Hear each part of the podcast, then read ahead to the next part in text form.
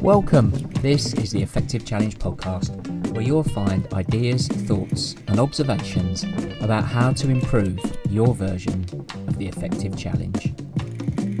If you've got any thoughts, observations, ideas, uh, really like to hear your feedback. Drop me a line at damian at effectivechallenge.com. And now, here is the latest episode.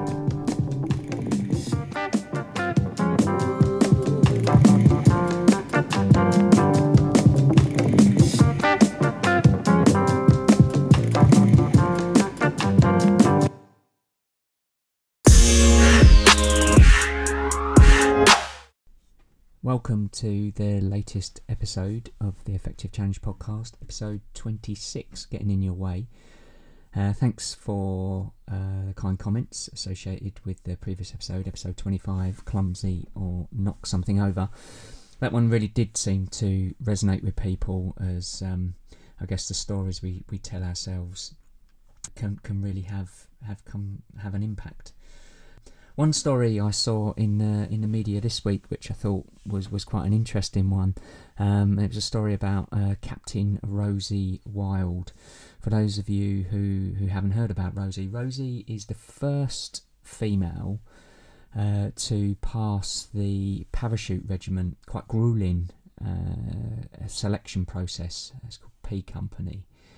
Uh, you know, big deal, tough course and you know I wonder how many people have told themselves over the years that, that a woman could never never pass uh, the criteria that, that's laid out uh, to join the, the, the parachute regiment. And now and now we've got our first person. So uh, you know I wonder if Rose's success.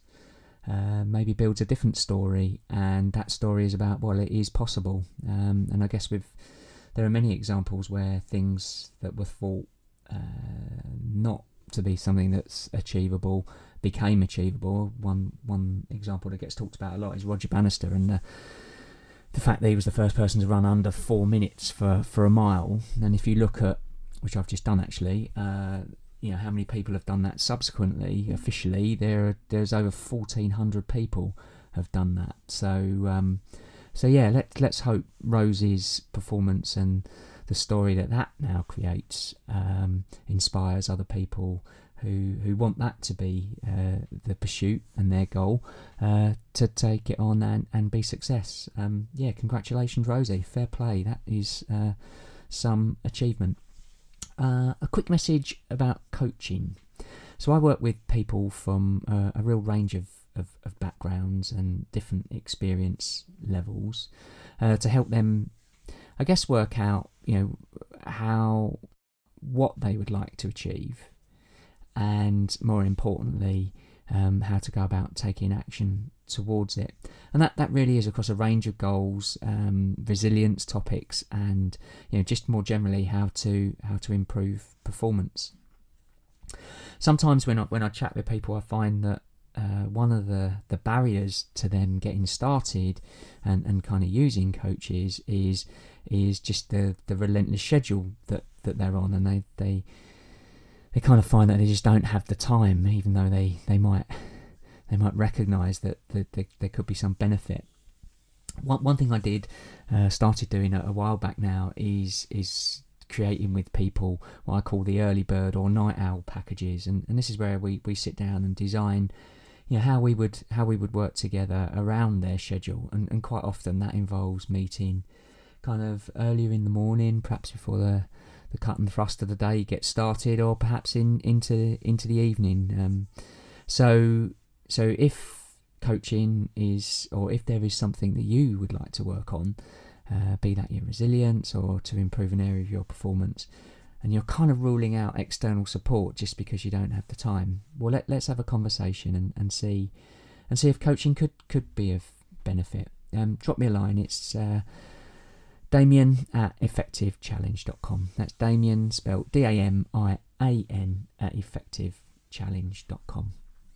Okay, so let's get on to the content associated with this episode, uh, getting in our own way.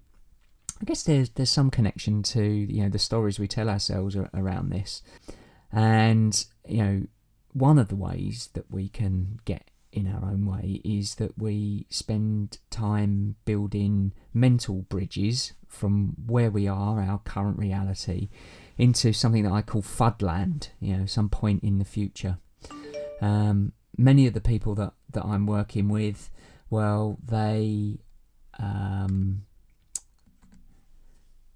they they're they're kind of concerned or have some worries about something in the future, perhaps an event, uh, perhaps perhaps another person and, and some of the behaviour, or perhaps a conversation they might need to have with that person, and not entirely sure how they're going to react. But even you know right the way through to you know some people uh, have worries and concerns about the weather. Yeah, that, that's super common uh, for for many people.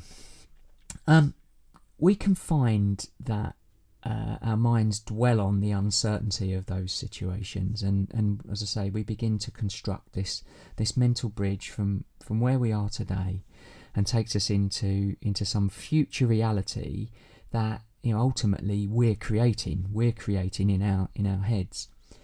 I call that I call that Fudland, um, with the emphasis on the Fud. Uh, and to be honest, Fudland isn't a particularly nice place. They're, the residents of Fudland, um, well, that they kind of are in three tribes, and that's fear, uncertainty, and doubt. And that's effectively what we do. We create these things that that generate, you know, quite often quite negative scenarios about what we may or may not face. Um, and you know, I guess there's a difference I probably need to point out here. What what I'm not talking about is constructive scenario playing, where we might think of, of something that's coming up and decide, you know, what how we best prepare for that. That that sort of stuff can be super super helpful. You know, done constructively, you know, you're going to think about those situations and and come up with um, some things you might want to do to actually tackle the thing or perhaps avoid it happening uh, completely. I think the dis- the difference between that sort of thinking and the bridge building to Fudland is is you know when you're scenario playing like that, it's constructive. You're doing something um, that's actually going to move you forward, and and you know and then perhaps and hopefully take some action as a result of that thinking. When you're bridge building, um, that that's very different because you're investing time, you're investing your energy, you're investing emotion into something that ultimately you're probably going to do nothing about. Now, why does that matter? Why does that matter? So, so as we stew on those situations and you know inevitably um, wind ourselves up about you know what may or may not happen, um, we begin to trigger our our kind of survival systems in our bodies because they work really well when you know um, we're under threat except when we're building bridges to things that don't exist yet, we're not actually under threat. It's just our minds that are creating that. But, you know, the survival systems don't know any different. There are multiple downsides to that. Um, you know, I'll, I'll talk about a couple here, but, but one, you know, is that we, as a result of triggering our survival systems, we start to shut down our ability to think rationally, to think objectively which is exactly what we need to do if we're actually going to make make some progress in the majority of, of, of circumstances. You know, we need those systems to be working so we can look at stuff from different angles and bring objectivity to situations. I guess the other and perhaps more important in many ways is um, when our survival systems are kicking in, we start to fill our bodies with with hormones, and we trigger hormones um, that that have quite can have quite negative consequences. You know, um, now some of that is short term, some of that is long term, but certainly in the you know we can find quite quickly that you know those mm, short term negative consequences start to blend over into other areas of our lives. Be that you know some of the relationships we have, you know, for some people, it'll be reaching for for for comfort things, things like eating perhaps some of the wrong things and drinking perhaps a little bit too much. And and ultimately, you know, it's going to have a you know, when we've got we're in survival mode, chances are our, our happiness and, and well building uh, well being uh, are going to suffer. And if we spend enough time, and for some people this is this is a uh, consistent way of operating in their lives. Actually, if we spend enough time bridge building, we create some real long term negative consequences to both our physical and, and mental well being. So my question is it is it time to stop doing some of that bridge building and you know I would argue is it time to stop doing it altogether? Um, so some of you might be thinking, well, how do you go about that? You know, how do I stop myself conf- building bridges and taking myself into into quite negative thought patterns and creating scenarios that may or probably chances are won't exist? Well, one way to do that is that we can become more present. So, what does that mean? What does becoming more present mean? And I, it's, it's a question that sounds quite, know, quite obvious, really, if you've never kind of thought about that before. And it's it's really, you know, much of our thinking is either in the past or in the future.